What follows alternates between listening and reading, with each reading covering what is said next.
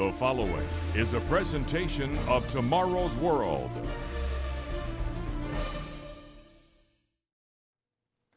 Americans today are divided, and it seems those divisions grow deeper every day. However, one thing that does unite Americans might come as a surprise. In spite of a wide divergence of opinions on just about everything, most people in America keep Christmas. In 2013, the Pew Research Center conducted a poll about Christmas observance. In that study, they found that 9 out of 10 Americans observed this holiday. Even 80% of those who describe themselves as non-Christian keep Christmas. Only 7% of Americans said they don't keep Christmas at all. Truly, this tradition is deeply ingrained in modern American culture. And frankly, it's a big part of cultures all around the world as well. And yet, when you look at the underlying reasons for observing Christmas, Americans are once again divided. Just over half keep it for religious reasons. Contrast that with about 1/3 of people who only keep it as a cultural holiday with no religious connection. What about you? Do you observe Christmas? And if so, why? You may be surprised by what is presented in today's program, but all of what we discuss will be factual, backed by the Bible, and by history. You'll also definitely want to request your free copy of today's special offer. Our very informative booklet on this subject is Christmas Christian.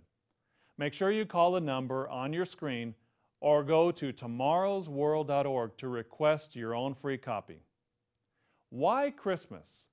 Let's explore that question today on Tomorrow's World.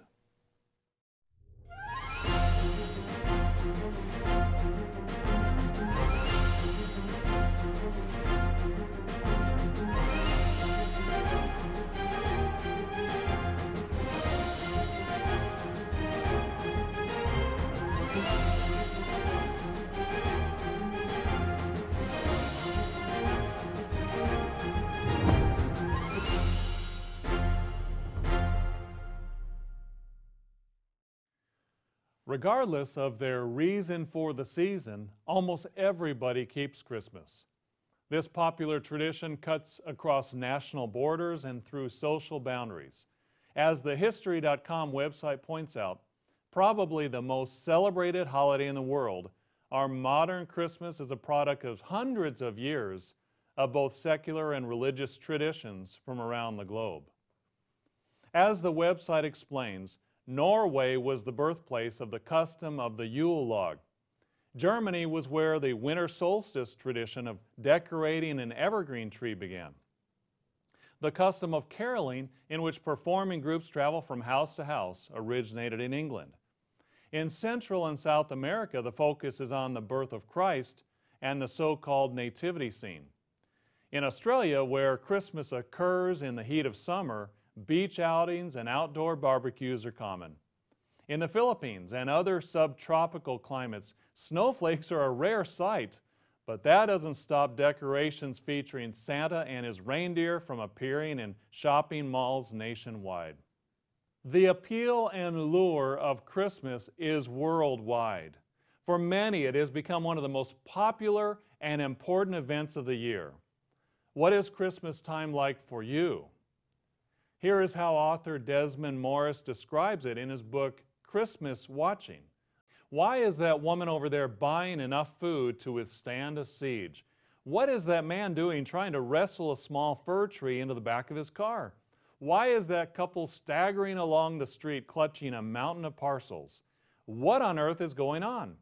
The answer, of course, is that Christmas is coming round once again. The human race is preparing to celebrate its great midwinter festival. There are many other special days in the year, but there's nothing to touch the huge impact of Christmas Day. A lot of shopping, baking, setting up decorations, hanging ornaments on a tree, and that's just the beginning. It touches virtually everyone, and anticipation builds for many for this once-a-year observance. The writer notes, at Christmas time, Everything changes. Work stops. Vast business empires grind to a halt. Traffic jams vanish. People eat differently, dress differently, and decorate their homes differently. Families cluster together in bigger groups than usual. For children, there's a feeling of something magical in the air. There's feasting on special foods and drinking of special drinks. There are gifts to be opened and games to be played. Above all, there is a whole series of special rituals to be performed. Everything from kissing under the mistletoe and hanging baubles on the Christmas tree to setting light to the Christmas pudding and pulling Christmas crackers. There's a script that is followed. There's a pattern that is adhered to. But why? What do these customs mean? Mr. Morris concludes, why do we indulge in all these curious customs? What does it all mean, and what are the origins of the many seemingly irrational acts we perform each year on the 25th of December and the days around it? Although officially Christmas is the celebration of the birth of Christ, hardly anything we do during the Christmas festivities has the slightest connection with Christianity, let alone with the arrival of the infant Jesus. Because it is much more than a simple religious festival, Christmas appeals to almost everyone. It becomes a national event. People who have never entered a church in their entire adult lives still perform the Christmas ceremonies without question. Usually they have no idea why they are doing them. What a summation of the most important event of the year for both professing Christians and more secular people. Customs that are curious, irrational, without the slightest connection to Christianity. Are you willing to examine your traditions instead of just going along with a crowd who perform rituals with no idea why they're doing them? If you want to ask that question, we have a free booklet just for you that can help in your study. It's called Is Christmas Christian? Call the number that will be shown on your screen in just a moment to request your free copy. This booklet will ask the questions, why the strange customs of this annual holiday? Where did they come from? And why do so many people keep them today? It'll give you much more additional information than we have time for in our brief time here today. You may be astonished at what you find. Don't just follow the masses. Know why you do what you do. This book is totally free. We won't charge you or ask you for money. It's for you, so be sure to call or write for your free copy today. Again, in a moment, we'll provide you with an address to write to or a phone number to call, or just go online and order it on our website. It's for you, and you need this booklet. Order yours today. Today's offer is yours absolutely free. No cost, no obligation. Call now, 1-800-236-0531. Or write to us at the address on your screen, or visit us online at tomorrowsworld.org.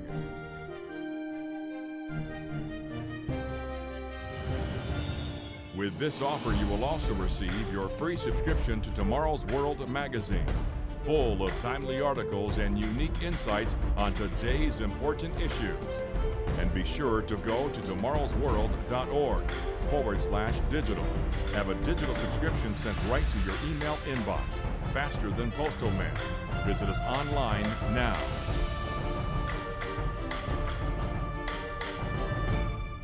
Welcome back.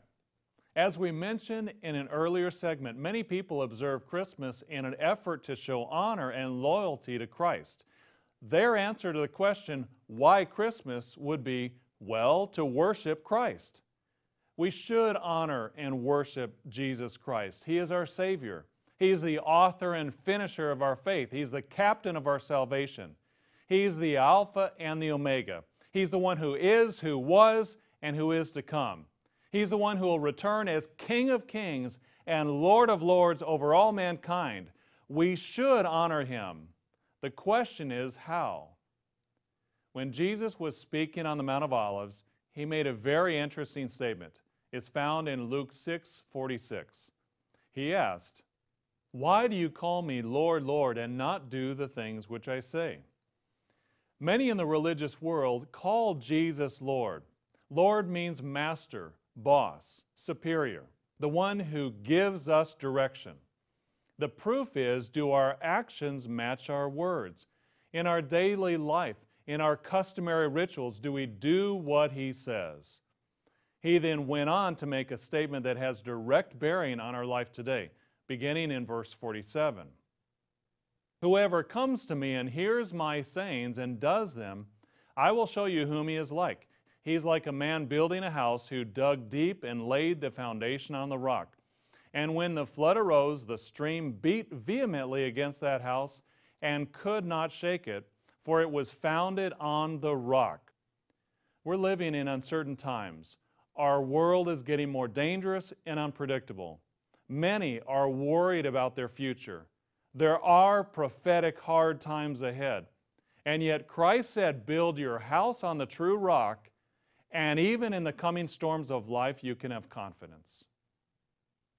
Notice what happens if we don't build our house on the rock of Christ.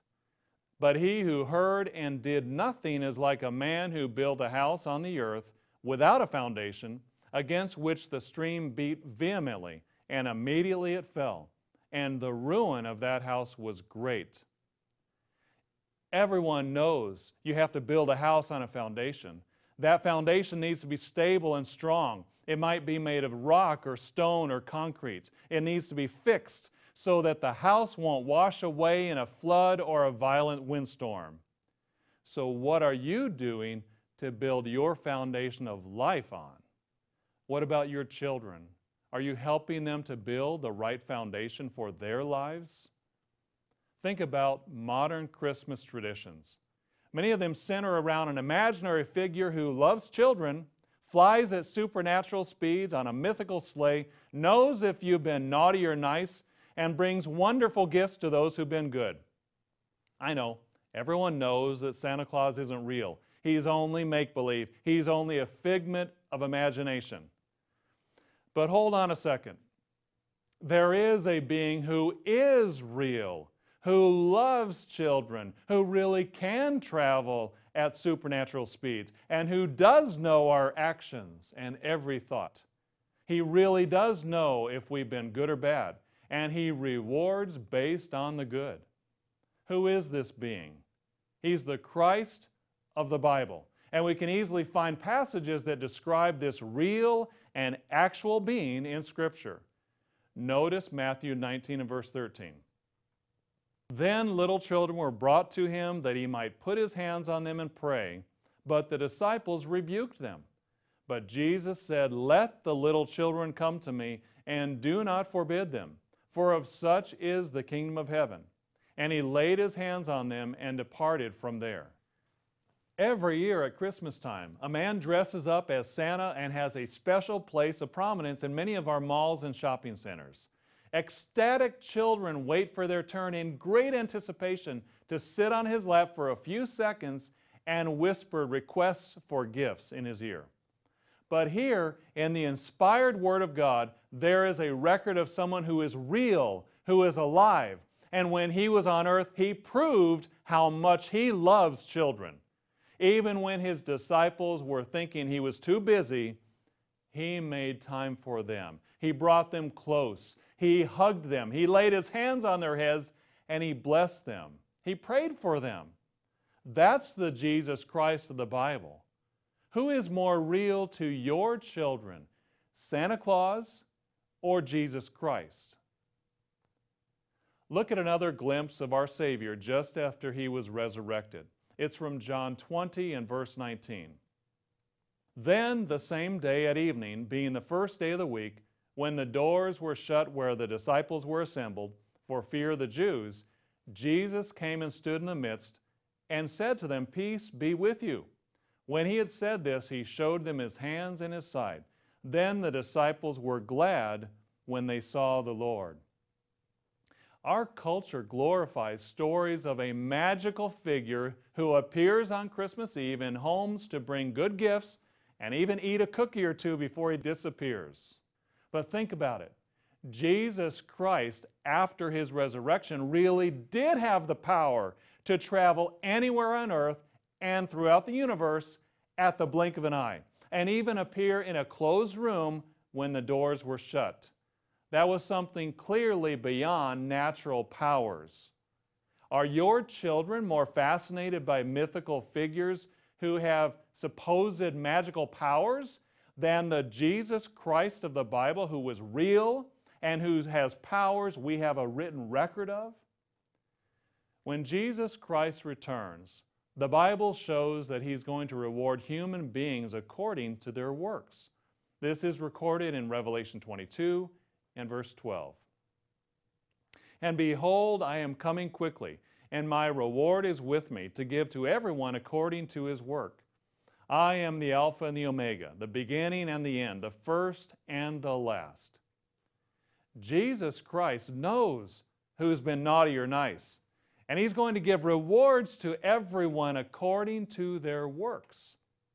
Yes, salvation is a free gift from God. Salvation is through grace based on our faith and obedience. But Jesus Christ does see what we do and will reward our service to Him and our loving, caring kindnesses to our neighbors. Now, who's the real figure we should honor and adore? The one who really can walk through walls and travel all around the globe at the speed of thought. The one who really can read our thoughts and knows if we've been good or bad. The one who really does love us and our children and has proven it by giving up His life and dying for us. The one who grants us salvation as a free gift because of faith and because we love and obey Him, but is also going to reward us for our works, our loving and caring service. And yet, popular culture glorifies another figure, doesn't it? A made-up hero who frankly has sort of robbed the attention from the one who really does do these things. Desmond Morris makes that exact point in the book Christmas Watching on pages 12 and 13. Santa Claus began life as Nicholas, a saintly bishop in the ancient coastal city of Myra in what is now southwest Turkey.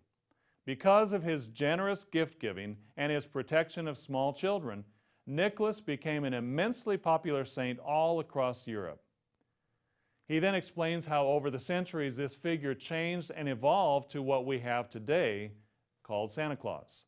The name Father Christmas was amalgamated with the personality of Santa Claus to create our own immensely popular Christmas figure. Much to the disgust of the more pious clergy, Santa eventually became more popular than Jesus with modern children.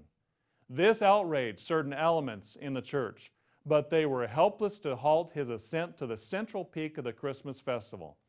Father Christmas, alias Santa Claus, was here to stay. Is Santa Claus more real to children than Jesus Christ? If so, don't you think that shows that something is terribly wrong? Doesn't that seem a bit strange that a fictitious figure could actually take the place of the one who is real and can do miraculous things? All of us need to get to know the real God better. We need to get to know our Savior, who's coming back soon as King of Kings. And we need to recognize and reject the imaginary imposters that seek to take His place. This is such an important topic that we've devoted an entire booklet to the subject. It's entitled, "Is Christmas Christian?" It covers a tremendous amount of information that we can only scratch the surface of during this program. Some of the chapter headings are, why December 25th? When was Jesus born? Are you dreaming of a commercial Christmas? Santa Claus or Ho-Ho Hoax? And evergreens and other Christmas traditions. Maybe you've never heard about the true origins of Christmas. This is the time to find out. Is Christmas Christian will show you in detail the facts about the origins of this popular but ill-conceived tradition. So be sure to call or write for your free copy today. We want to hear from you. We want to send you this free important booklet, so don't delay. Order yours right away. Today's offer is yours absolutely free. No cost, no obligation. Visit us online at tomorrowsworld.org. Find us on Facebook, watch us on YouTube, and follow us on Twitter. In the last segment, we focused on those who keep Christmas for religious reasons. But many people observe it for more secular, non-religious purposes. They see it as a time to spend time with family and friends and cultivate goodwill and positive feelings. It is good to spend time with those we love. God created us. He put us in families. He made us desire close bonds with others. And eating together, just eating together, strengthens connections between human beings. But should our mealtimes and special get-togethers throughout the year only be focused on being with one another? Should not those special times also include the one who made us in the first place?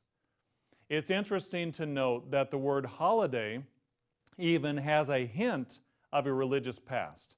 You really cannot divorce the word holiday from religion.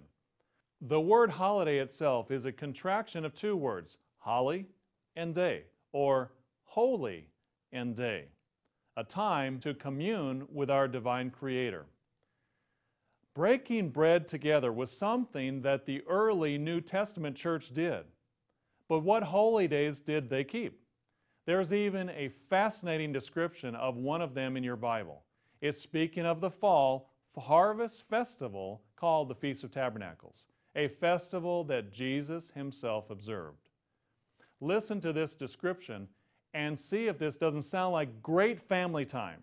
It's found in Deuteronomy 14, verse 23, and we'll read it from the International Standard Version.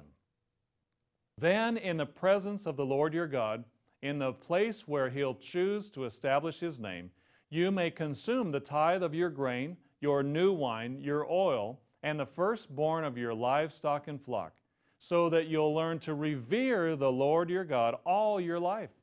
You may spend the money to your heart's content to buy livestock, flocks, wine, strong drink, and whatever you desire. You and your household may eat there and rejoice in the presence of the Lord your God.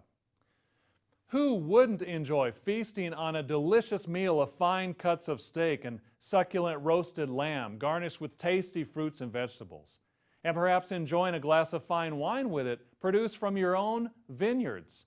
Imagine the multiple generations of family members around the table laughing and smiling, telling stories, teasing and kidding one another good-naturedly, and loving every minute of it. This was the picture, all in the context of learning to love and serve their Creator God. Not only did God's way bring together family, it involved the whole community. It involved charitable acts to those who otherwise would be alone, the widows, the orphans. He goes on saying in verse 29, foreigners, orphans, and widows who live in your cities will come, eat, and be satisfied. That way the Lord your God shall bless you in everything you do. What a great time! What a joyous event with memories that would last a lifetime. Who wouldn't want to join in the fun? The Bible shows in Zechariah 14:16, that this same Feast of Tabernacles is prophesied to be kept by all humanity during the millennial reign of Christ. This is the same festival that Jesus, the apostles, and the early New Testament church observed each year. If you want to learn more about these fantastic festivals and how they differ from the customs of today, order your own personal copy of our free booklet, Is Christmas Christian? It's great to get together with family and friends, to enjoy food and good times, but shouldn't we include the one who made us in the festivities? And shouldn't we do it according to His instructions? Find the answers in this free booklet, Is Christmas Christian? Call us or write for it or download it today. Today's offer is yours absolutely free. No cost, no obligation. Call now. 1-800-236-0531. Or write to us at the address on your screen, or visit us online at tomorrowsworld.org.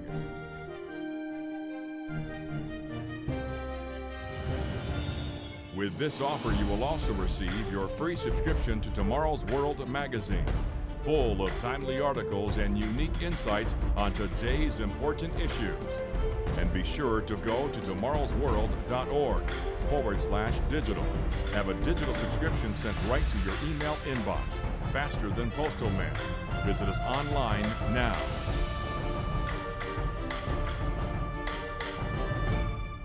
Jesus Christ is our Savior. He voluntarily came to earth. He lived and died for us, for you and for me, to save us from our sins. He's coming back as King of Kings and Lord of Lords. Honoring Him is good, but we must honor the King in the way the King tells us to honor Him. God tells us in Jeremiah chapter 10 and verse 2, "Do not learn the way of the Gentiles, for the customs of the peoples are futile." That's His instruction for us. Deuteronomy 12:30 also states, "Do not inquire after their gods, saying, 'How did these nations serve their gods? I also will do likewise.' You shall not worship the Lord your God in that way." If our customs are religious but not biblical, we're missing out. If our observances are secular and not acknowledging the God who gave us breath, we're missing out. There's got to be something better. Notice how Christ warned some of the leaders of His day who were keeping many traditions but not acknowledging the true God. It's found in Mark 7 and verse 9. He said to them, "All too well you reject the commandment of God that you may keep your tradition, making the Word of God of no effect through your tradition, which you have handed down, and many such things you do." We here at Tomorrow's World are dedicated to seeking out the true values and true riches of life as revealed in the Bible. We want to help you. We're here to help you in your walk with God and in your search for truth. The stakes are too high to only guess on these vital issues. We need to examine what we're doing and why, and then we need to act on what we learn. Come back next time. Gerald Weston, Richard Ames, and Wallace Smith and I each week will strive to bring you the good news of your awesome future and the prophecies laid out in your own Bible. And don't forget to request the free literature offered on today's telecast, Is Christmas Christian? It's free. It'll open your eyes to this vital truth. Thank you for joining us. Have a good week. We'll see you next time on Tomorrow's World. To take advantage of today's free offer or view today's program now or anytime, go to tomorrowsworld.org. Find us on Facebook, watch us on YouTube, and follow us on Twitter.